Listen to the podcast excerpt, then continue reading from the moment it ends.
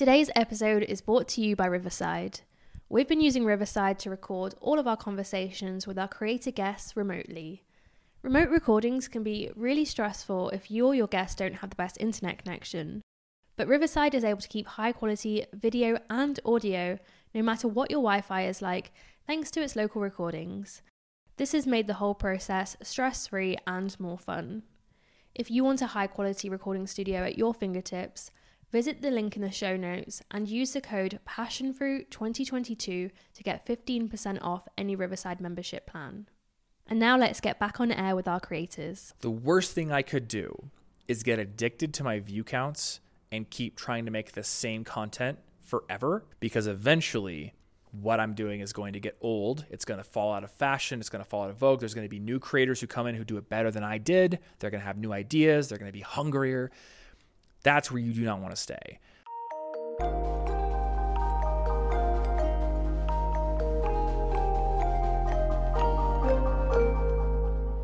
Thomas Frank has been a creator since twenty ten when he started a blog called College Info Geek. Nowadays, he focuses on Notion and his business makes over one hundred thousand dollars a month. I didn't know that there was an algorithm. Oh. Like, I didn't understand it. Back then, I don't think most people did. Uh, you know, maybe like, I'm sure Matt Pat from Game Theory understood it way back then. he, he's yeah. been a nerd for this stuff for dec- or years. Um, but I came in like, yeah, I had a blogging background. So when you're a blogger, you you just don't expect your content to get a, an audience right away. It's kind of crazy now, like especially with TikTok and shorts on YouTube, yeah. but even with longs on YouTube, creators who have an audience, they kind of expect, okay, I'm putting in my next video and I expect I'm going to get views. And and you see them complain like, oh, I didn't, this video didn't get any views. The YouTube algorithm is is uh, hating on me. It's targeted me. It hates me. I feel so called out right now. Right. But it's like, I grew up as a blogger where that expectation didn't exist. I had, you know, I had my website guide and it was getting uh, tens of thousands of visits a month. And, you know, I, I'm like, cool, I'm going to write another blog post over here. Uh, even if I made a blog post about the same topic, the assumption was this is this will get no views mm. unless I go out and advertise it. So that's, you know, that's what you do when you grow up in that environment, is you make a piece of content and then you're like, okay, how can I go out and get the word out about this piece of content? So people, you know, it's like, you, obviously you post to Facebook, you post to Twitter, you post to whatever, uh, and uh, guest posting, which doesn't really work anymore, but it did work back then. Um, and then the one that really worked for me for a while was Pinterest. Oh, really? Which is like, who talks about Pinterest yeah. these days, right? Uh, but Pinterest was big back. It's still big. My wife actually uses Pinterest all the time, but um, it was big back in the day for content marketers. And there was a strategy where you would take your content and you would make an infographic out of it. So for a very long time, like I think the number one traffic source for our blog was Pinterest. No way. That's crazy. How have things evolved then since you become more aware about the YouTube algorithm or just algorithms in general? Like, how has your strategy changed? I personally am no longer using Pinterest. Um, my perception is that it's much harder for content marketers to build an audience on it. Maybe I'm wrong. Maybe there's still Pinterest tips out there. Uh, I think Google is still roughly the same, um, with the exception that every year that goes by, the value of trying to go out and build backlinks diminishes. So twenty ten, when I was getting started, the S E O strategy of the day was go out and guest post to get backlinks. That's what you did. Or or go beg people to do backlinks. And people still email me like, please backlink to my new article about C B D supplements in your blog. And I'm like, no, I don't know who you are. uh, but also it doesn't matter as much anymore because Google's smart and Google uh, understands like user intent, user behavior, metrics. Like if a user clicks into your page, how long do they stay? Do they bounce the back button, go to something else?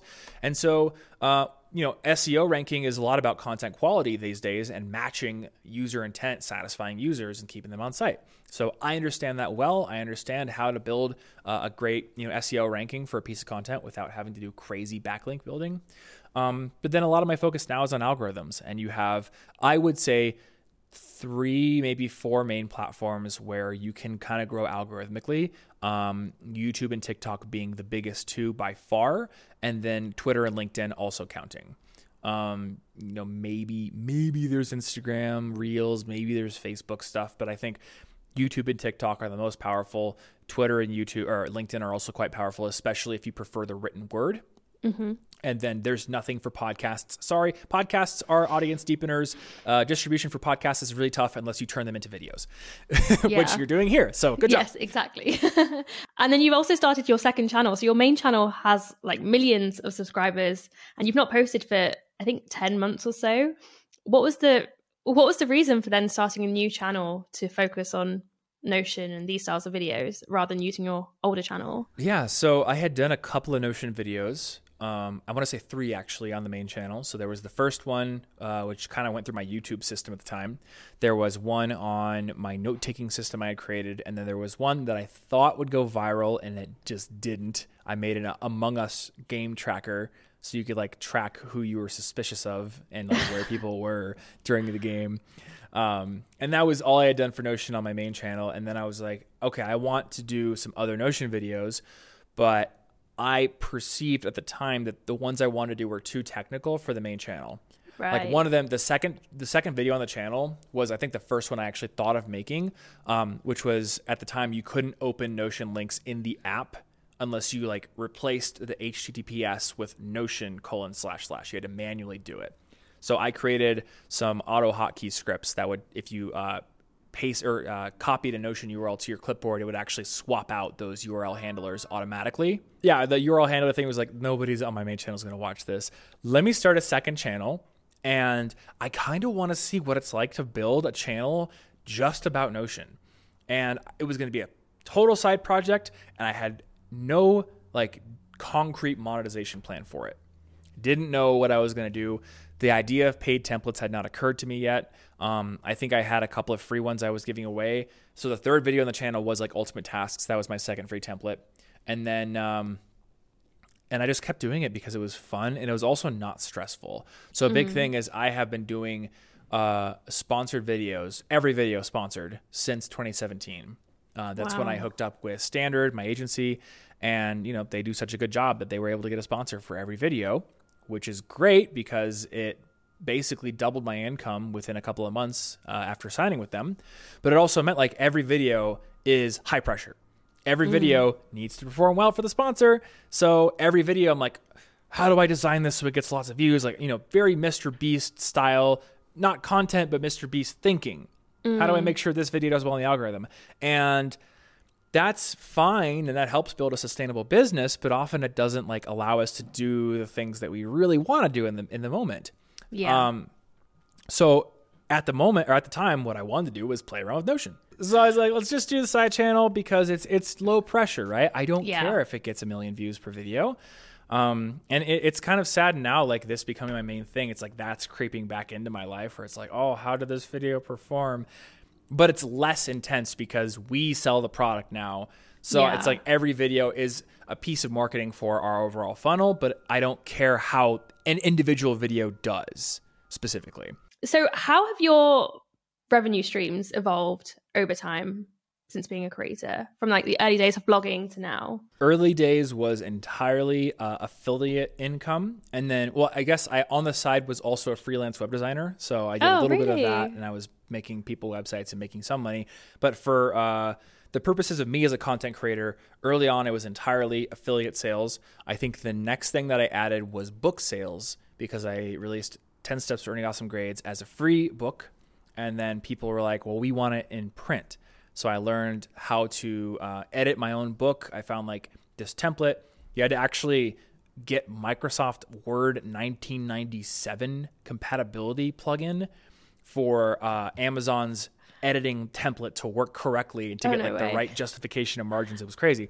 But I learned how to edit my own book, put it out in print. So I had um, book sales as well for a while.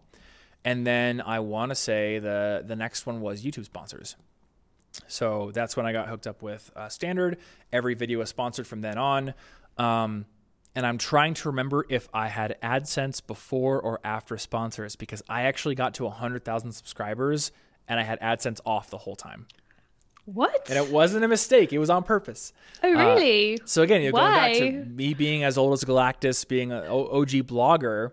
Um, part of what people talked about in the blogosphere for a very long time was you got to get people on your email list. You gotta build an email list. And the way you do that is by optimizing your funnel where people hit the page. You gotta have an email sign-up thing in the middle of your content or in your sidebar, whatever. Like, whatever you can do to in- improve your email sign-up rates.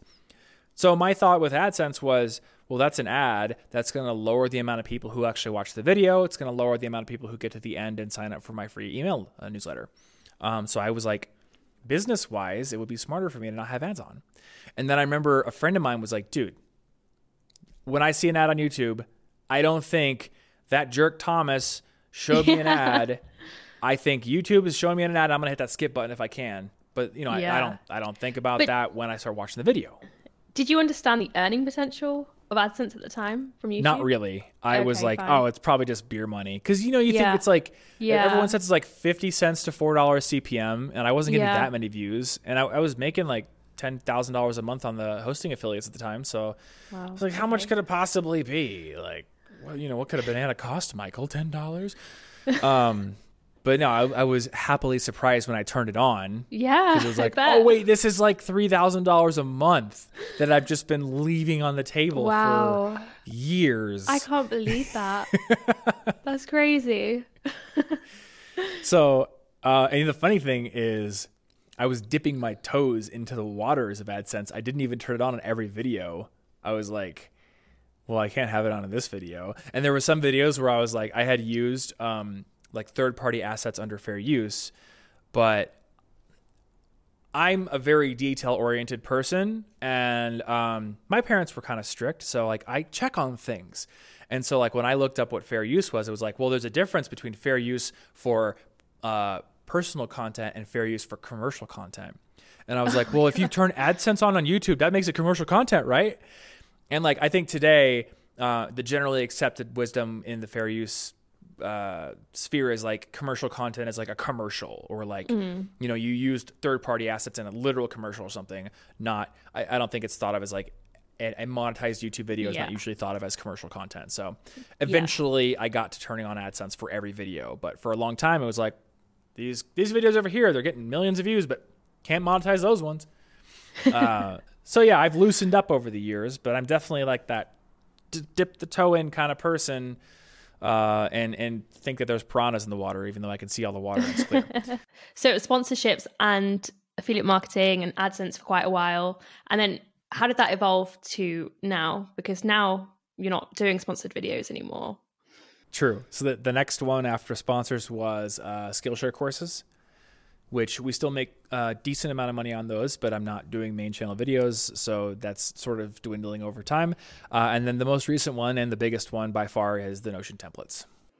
And how did that come about? Was it just that you saw your second channel doing really well, or did that become strategic when you saw kind of other creators doing really well with Notion? Actually, uh, I stumbled into it, because I had been giving away free templates and there was like this sentiment in the Notion community that no one would pay for templates. I'm like, who would pay for a Notion template? And it, you could still see this on the Notion subreddit. Like I, I have since learned that the Notion subreddit, I, I believe, is frequented by a lot of people who are students or people who are nerds for Notion and would never think of not building their own systems. Um, but eventually I realized, well, Notion is also a business tool. And there, mm-hmm. there are businesses of all sizes who are using it, from solopreneurs up on to uh, our agency uses it, Standard uses it, and they have like ninety employees at this point. So, and there are much bigger companies that use it too. So if a business uses it, then if I can provide a turnkey solution for a business process, then that might actually be worth money. Um, now, this is not where my thinking started. My thinking actually started that I was going to make a course, because I had taken uh, OnDeck's course on, uh, it was like, creator or course creator fellowship or something that Andrew Bazarudo had uh, taught.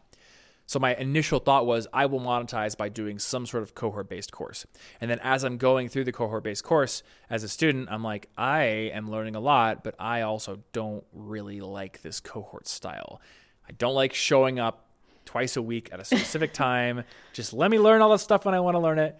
Um, So I was like, okay, maybe a self-paced course. And then I was like, well, as part of my self-paced course, I'm going to give them a template. Mm-hmm. And then the template just started getting, and I, I looked at my own YouTube management template and I'm like, wait, that is a product in and of itself. And rather than waiting for me to make a course to go along with it, let's just try selling it as its own thing. And again, it was like, well, we run a very profitable YouTube channel off of this template. Like, you know, we're doing, uh, I think it was seven hundred K a year revenue on my channel. And that was what we used to manage it and all the channels. So I'm like, I think people are going to get value out of this. And I think I can charge more than five dollars.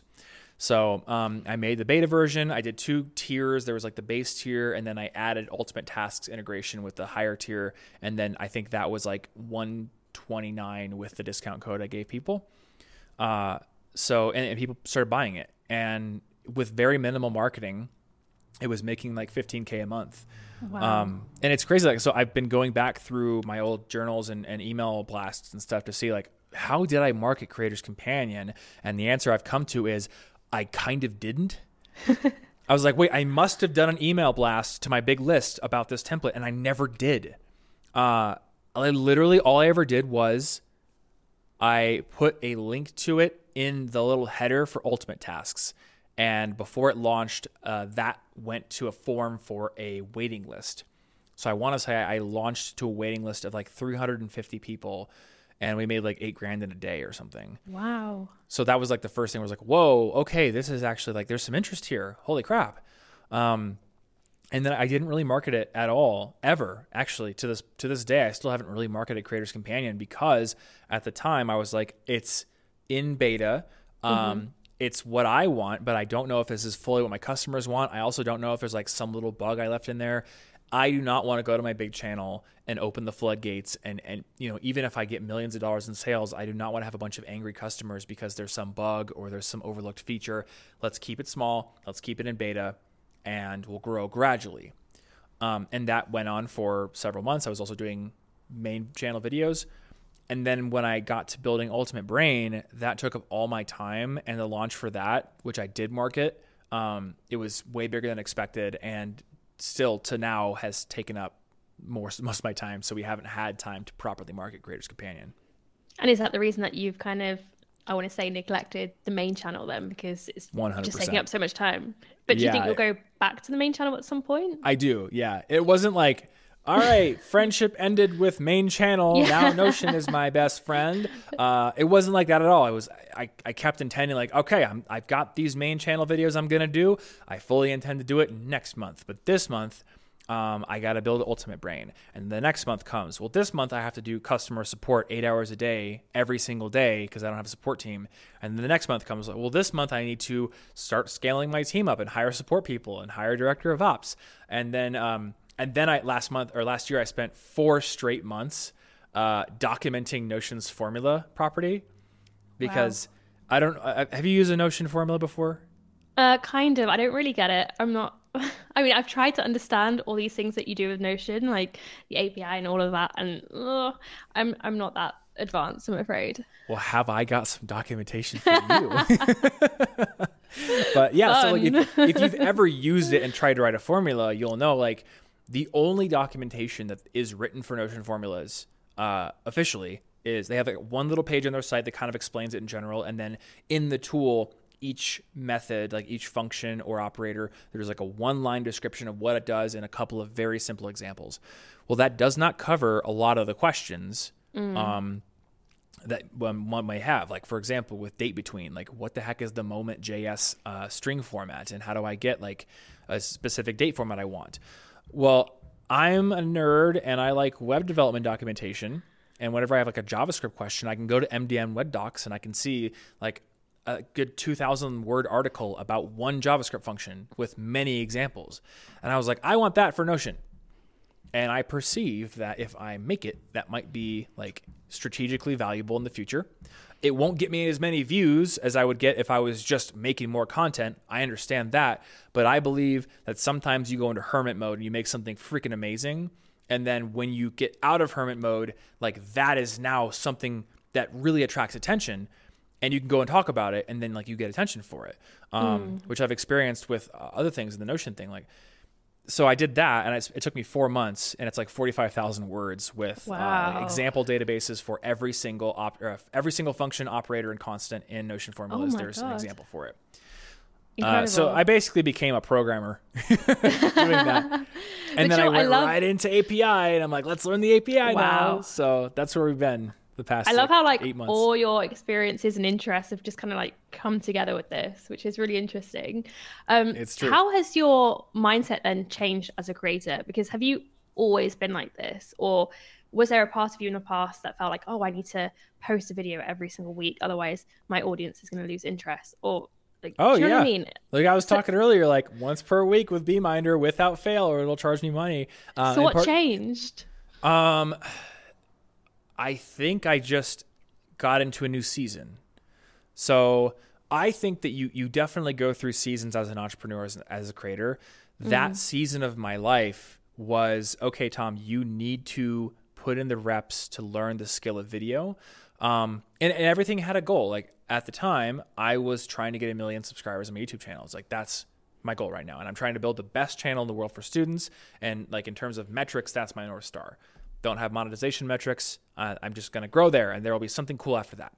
And I remember when I hit a million, like, woohoo, sub- uh, celebrate a little bit. And then now it's like, well, what's the next goal? ten million subscribers? That doesn't sound fun. I don't care about subscribers anymore. Um, so from then on, I think twenty twenty was like my filmmaker year, and I cared about views. I cared about performance, but what I cared about most was the quality of the videos. And that was the year I was like watching Matt Diavella make Netflix style documentary style content for YouTube. And I was watching Peter McKinnon. I'm filming in eight K and I'm doing one hundred twenty frame per second speed ramps with a drone. This is how you do it. I'm like, cool, I'm going to do that. So you go back to my work from twenty twenty and it's like crazy cinematic stuff. Uh, and then I kind of got bored with that. And now it's like, well, now I want to build this ultimate resource for Notion. I, I have this vision for a thing that can exist. And it's so much fun because I think once you lose that, or once you get to the top of your mountain and you don't see another peak, at least for me, like things get boring. Mm-hmm. Um, so I hit a million subscribers. I was, I was making more money than I really needed to live on with the YouTube channel. And you know, I knew the videos I was making were helping people, but it wasn't like there was this overarching thing that I was building that was yet incomplete. It's just like, what's the next video? What's the next video? Yeah. Um, and then with this now, I now have, it's like the Dyson sphere hasn't been built yet. I have the skeleton, but there's so many pieces left to put on. That's what I feel with my current channel. My current brand is like, the A P I thing is not done yet. The formula thing is not done yet. There's so many things we can do for uh, specific use cases. How do you use Notion as a C R M? How do you use it as a recipe tracker? Like so many things.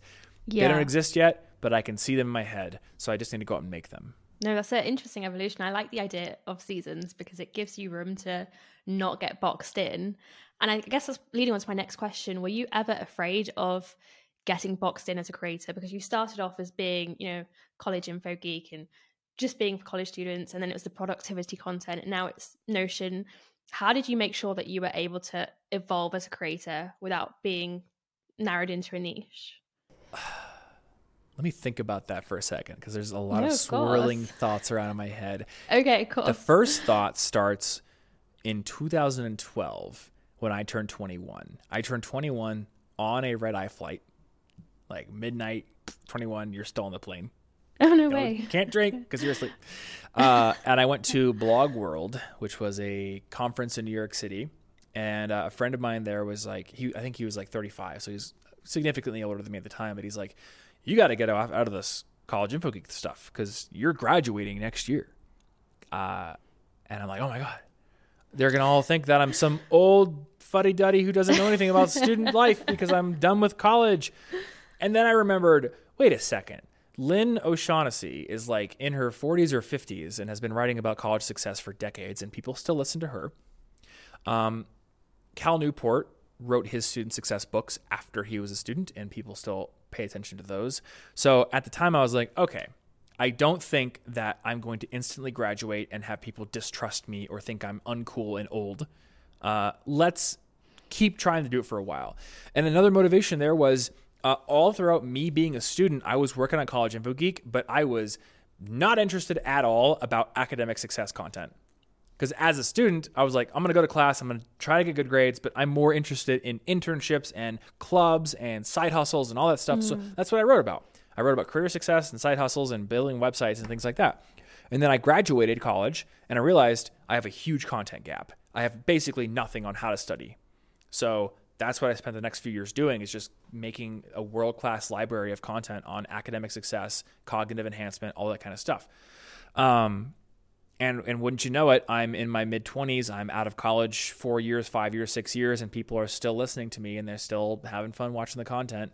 So I was like, okay, I don't have to be a student to make student content. Yeah. And then, you know, it, it, it's a very gradual process of pivoting. I'll go on like long rollerblade rides with my friend Martin, and we're like, hey, we're getting near thirty. Should we stop doing stuff for students? So I did a very, very gradual pivot on my channel. I just changed the banner. I got rid of College Info Geek, made it a picture of me. Um, I stopped putting College Info Geek in every title. I stopped having my end card say College Info Geek. It would just be me being like, watch this next video.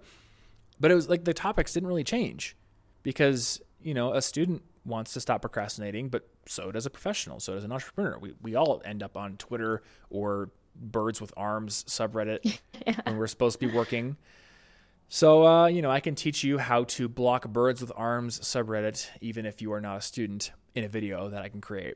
And, and that's yeah. when I kind of realized, like, okay, if you pivot it gradually um, and you don't just create like this crazy quantum leap, you'll bring a lot of your audience along with you. Um, mm-hmm. You won't create like this whiplash, uh, whiplash effect uh, for your audience. And I remember reading about this. This was like a real life proof of something in Cal Newport's book, So Good They Can't Ignore You. He talked about this woman who was like, I think she was like an investment banker or something. And she's like, I'm going to go start a yoga studio. And he's like, that's a huge jump. And that's really hard to execute, because these are totally different worlds. And there's mm-hmm. not a lot of skill from your current thing that's going to transfer over to the new thing. But if mm-hmm. you can find something that is adjacent, then it's going to be much easier to pivot and transfer into. Um, I experienced this with figure skating and skiing as well. I learned how to figure skate. And then when I went back to ski, I was like, oh my God, I'm way better at skiing than I've ever been, wow. even though I haven't been practicing skiing at all for three yeah. years. So if you can find something that that's like a, a logical pivot next step from your current area, then you have the skills to excel in it pretty quickly. And you're going to have at least some of your audience members who care enough to come along for the ride. So yeah. I think Notion is a logical pivot from what I was doing, because Notion is very tied into the worlds of productivity and work, uh, you know, uh, optimization of your workflows. Um, a lot of creators use it. So it made sense. But sure. if I had gone and be like, all right, we're doing a fly fishing channel now, that might be a little harder to build. Yeah. Um, Definitely. And I don't want to make you seem old here at all, so please, I hope I'm not going to offend you with this, but I feel like you're one of the few creators that has lasted and made, like, they've still managed mm. to keep such an engaged audience. And I feel like the fear for a lot of creators is, is this a certain career path, or, you know, will I have this job in ten years time or not? How have you made sure that you've managed to stay relevant and in, you know, like you, you're still engaging an audience to this day, even though, you know, you still probably have subscribers from College Info Geek? How have you managed to mm-hmm. kind of endure with all the changes so, that happen on social media? I am kind of old. Um, I'm not as old as I'm Sir not calling David. You old. Oh no, I, I, I will accept it. I will accept. I've got a couple of grays now, um, but I'm not as old as somebody like, say, Sir David Attenborough, who still captivates audiences to this day, because he has a knack for communicating something with mm. just passion and joy. And I realize everything I do as a creator is building my abilities to communicate. It's building technical skill. It's building business wisdom. And if I keep pushing in those directions, there's always going to be an opportunity. The worst thing I could do is get addicted to my view counts and keep trying to make the same content forever mm. and not progress my own skills and not progress in my own discovery, because eventually what I'm doing is going to get old. It's going to fall out of fashion. It's going to fall out of vogue. There's going to be new creators who come in who do it better than I did. They're going to have new ideas. They're going to be hungrier. That's where you do not want to stay. Um, so I think, you know, my, my path as a creator has been one of constant evolution and, um, and shifting who I talk to, what I talk about, and uh, what I've learned. So I've, I've learned a couple of key lessons. First and foremost, I'll say this for, for any creator um, who experiences their first ten out of ten video in the YouTube studio. And for those who don't understand the YouTube studio, you think ten out of ten, it sounds great, but it's it means uh, out of the last ten videos, it's tenth in terms of views. So it's like you're you're washed up, kid. Your chance is over. Hollywood has spit you out. Go back to the farm. And I've felt that many, many times. And I've gone through many, many cycles where I'll have like four or five videos in a row. They're all ten out of tens. I'm like, I'm washed up. I'm dead. Nobody cares about me anymore. And I've had so many creator friends go through the same exact experiences. And then next month, they get a one out of ten. Next month, they're doing great again. And I've been personally through this cycle at least four times. Yeah. Where I'm like, four times. I'm out. I'm washed up. I got to go work as a lumberjack. That's been my backup the entire time. Best get the flannel shirts, Tom. I'm literally going through this cycle right now. Yeah. So my advice to you here is do not think that you've been washed up. This is this this it's a sine wave, right? You're in the ebb and you're eventually going to get back to the flow because yep. maybe you take a little bit of a break or maybe you read a new book and you get ex- excited about something that's interesting and you're like, well, that's the thing I want to make. You know, and sometimes I've been here too. You get into a rut where you're like, got to make a video every week. Got people to pay. Mm. Got sponsors that I got to appease. I don't really want to, but I guess I'm just going to make a video about this topic that I've already kind of made in the past. Let's make a video about document scanning apps, whatever. You know, it's like sometimes some videos I just wasn't excited to make, but it's like, I, I think it's a useful topic. I think, and I got a sponsor deadline. I got to do it.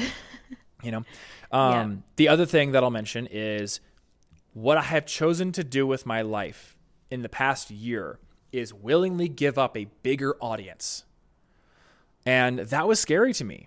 Like there was definitely a piece of me who was like, if I even leave my big channel for a month, am I going to fade into obscurity? And I have this huge asset here. Why would I not be using this? Yeah. And I'm going to go like work on this tiny channel on a piece of niche software that could go out of business anytime. Like, what am I doing? Um, and it's been so interesting because number one, like I get to work on things that I'm much more excited to work on. People will call me a nerd for wanting to wake up and do formula documentation all day long, and they are correct about that. I spent an entire day. I think the nerdiest one I did was spending an entire day doing the mathematical proofs in JavaScript to define the difference between modulus and um, and remainder, which are different if there are negatives. But like some programming engines can't. I don't even know what to say to that. Right? So yeah. So like. There were days where I was super excited to wake up and wanted to do nothing but that. And that, that seems crazy. And like, you're such a nerd, Tom. Um, and here I am giving up this huge audience here and getting a thousand views on video sometimes. The crazy thing though, is I don't think I've ever gotten more attention from media than I have in doing this. Like before this, Business Insider just interviewed me today. Freaking Patrick Rothfuss, the author of Name of the Wind, D M'd me on Twitter about Notion. The guy who wow. wrote Enter the Spider-Verse followed me, my favorite animated movie ever. I'm like, holy crap. And I realize, like, just because you're getting big view counts or small view counts, that's not the only thing to be looking at because it's yeah. who is watching your content and what's doing for them. You know, is it five million people watching your video on the toilet because they just can't think of anything better to do? Or is it twenty people who all run Fortune five hundred companies and they're deeply engaged in what you're saying and they want to bring you in and hire you? Like, which one of those is better? You ask, you know, I'll ask you. Um, I think my stance on that is pretty clear. So, yeah. And, and, and the other thing is I honestly have more fun being uh, a little less generally seen. Like when I had bigger view counts, I definitely would get recognized more, and I actually don't like that. Yeah, uh, it's in my opinion much more fun to be more well respected in a smaller niche. Mm-hmm. Like you get to be famous sometimes, but then you get to be home and be like True. Nobody. How have the challenges changed as you've made this evolution? Because you've talked about how the good things have changed and the perks of it. What What about the challenges? Has there been any more difficult sides to doing this?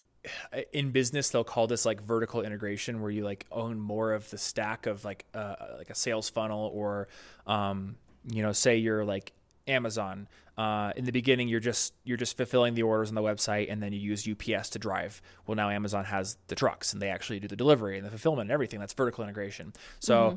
I'll call it uh, vertical integration of my creator business, because my concern used to just be make the content and make a really good ad for my sponsor so it converts well and I get paid. That's it. Now, um, sales page, I design it. Uh, point of sale, I have to make sure that our, our checkout system is working correctly. Uh, has the customer gotten their onboarding email? Has the customer actually gotten access to our community? We have to scale up our support. We have to process refunds. We have to uh, have a little bit of a hand in handling customer disputes and chargebacks on PayPal. There are just way more moving parts that mm-hmm. have now come into our domain. Um, and when you're just a content creator, there's like a huge part of the sales funnel that ultimately puts food on your table that you are not concerned with. Mm-hmm. So that's the challenge. Um, it's hard. I won't say that I don't like doing it, because I actually like the challenge. And I like, it's, again, it's the process of discovery. I like learning how to do this stuff. Yeah. Um, it, it's of course something I have to eventually hire for, because I don't want to keep doing customer support, all that kind of thing. Uh, but it, it is challenging though, you know? Yeah. Um, but I also think it affords you much more opportunity as a creator, because if you're just relying on sponsors or just relying on AdSense especially, then you're basically saying, I'm okay with having no pro- or no control over that part of the process, and I'm okay with basically taking what is given to me. Mm-hmm. Um, and especially in the case of AdSense, like, it's very meager reward per view. Mm-hmm. And uh, you know, we've experienced Uh, when we go for full vertical integration, we sell our own products and we handle our own sales pages and we understand all that, we do much better yeah. than even like a sponsor, like a very high paying YouTube sponsor. Um, to be transparent, the most I've ever been paid for a YouTube sponsorship has been fifteen thousand dollars. And then Standard takes their twenty percent. So I get uh, whatever, uh, that would be twelve thousand dollars. So, you know, very good money, yeah. but it's not going to make us a hundred grand a month unless we're doing eight videos per month, which mm-hmm. we can't do in a way that will perform at twelve thousand dollars worth level. So what I realized is the only way I'm going to significantly increase my income is either to either publish way more videos, which I, I personally can't do. I just don't have the ability to make videos that fast. I just get too into the weeds, um, or somehow get way, way, way, way more views on a video. Yeah. Because I've learned how to essentially maximize conversions for a given sponsor, which just means I need, I need to bring more people in. And yeah. that means playing the Mister Beast algorithm game, or the middle path. Uh, you don't take the red pill or the blue pill. You take the, I don't know, swirly rainbow pill. Um, you sell your own product. And now yeah. you don't only have control over how well you, uh, you know, talk about your product in your video, but now you have control over the landing page. Now you have mm. control over the checkout process. Now you have control over every single piece of it. And if you mm. know what you're doing, Um, I think you can do much better. And you're also selling more of you. I think that's yeah. the big thing that creators need to understand. Maybe the biggest takeaway from this would be, uh, if you're a creator, your audience gets to the end of a video you made, they have signaled they want more of you. They haven't true. signaled they want a HelloFresh meal kit or um, so whatever Manscaped is trying to sell. They want more of you. So if you yeah. can sell them a course or a product or just recommend another video, that's the thing they want. And that's yeah. going to convert so much better.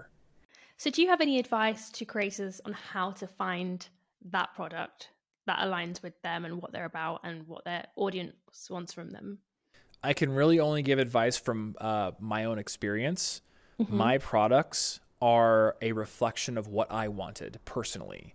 So mm. Creator's Companion literally is the system we built internally without ever thinking of it as a product. It, I just basically, I duplicated our system, deleted all the, you know, personal information and, and projects just to get the bones of it. And then I did go through a process of product refinement, asking myself, well, if I'm going to turn this into a product, how can I make it better? How can I add some things like a sponsor tracker or like documentation templates? Um, but, you know, it came from the, I needed this for myself. And then I realized yeah. the value of it. So let me sell it. Ultimate Brain is a very similar thing. When I got into Notion in twenty eighteen, I was like, oh, this could be the replacement for Todoist and Evernote and Calendar and all these different apps I'm juggling. And uh, it took me many, many iterations and many years, honestly, to get it to the point where I was happy enough personally with doing both note, task, and project management in Notion. Once mm. I got there, I'm like, that's the product. But it's yeah. like, I wanted it personally. Yeah. Um, but also, like, listen to your audience. Like, you know, what does your audience want? Are there ideas you come up with? Like, do you come up with an idea in a podcast? You're like, well, that'd be cool. Like, and people tweet you like, that would be cool. Yeah. Um, which suggestion for you, I would love to hear this interview. Sarah Renee Clark. I'm not sure if you know who she is, but she uh, sells this thing called the Color Cube. So she's like an artist. She has a lot of videos on like uh, like coloring, actually. It's like coloring book oh. videos. She's in Australia.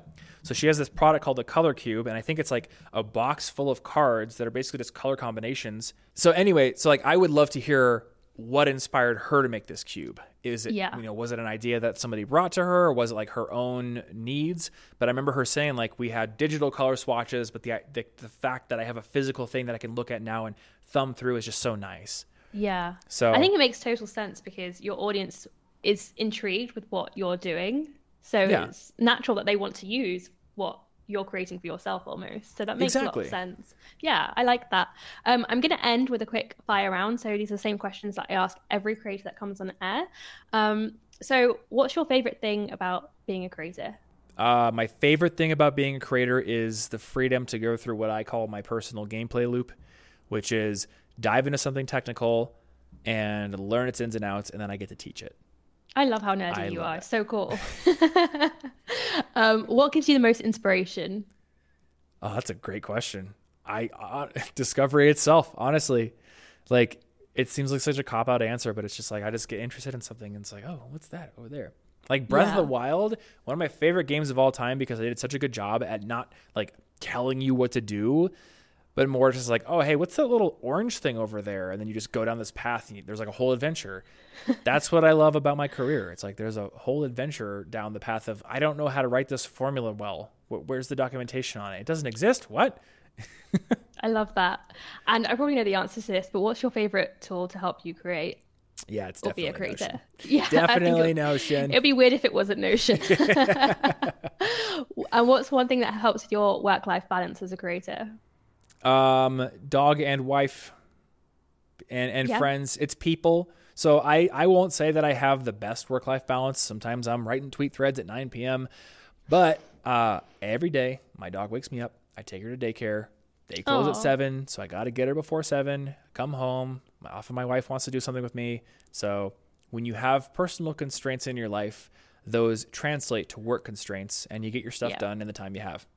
Yeah, that always helps. And what's one piece of advice that you'd give to other creators?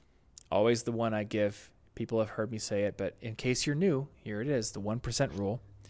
Um, if you're a perfectionist like me, you will look at something that another person has made who you look up to, and you'll think, this is amazing.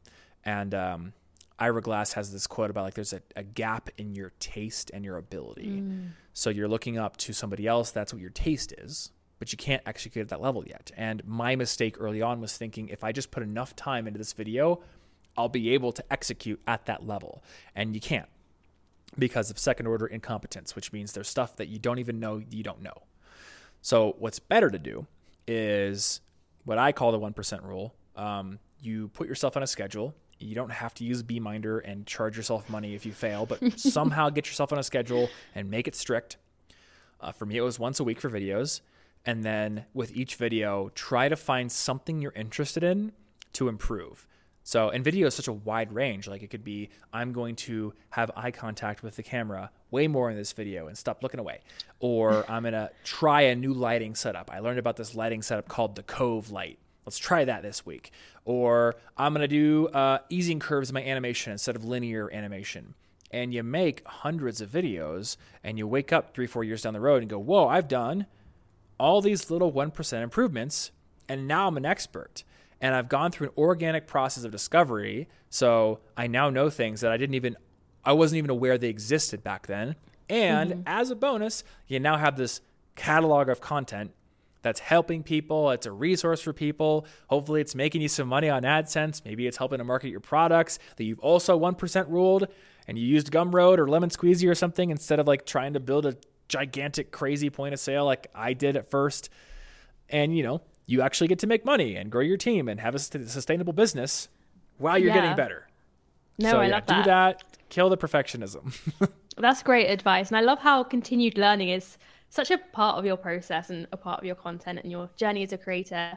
Um, Thomas Frank, thank you so much for coming on air with us. You've taught us so much and it's been really great to see your journey. And I think your advice will help a lot of creators who are afraid of that uncertainty about being a creator and having a lasting career. So thank you so much. Thank you so much for having me on the show, Agda.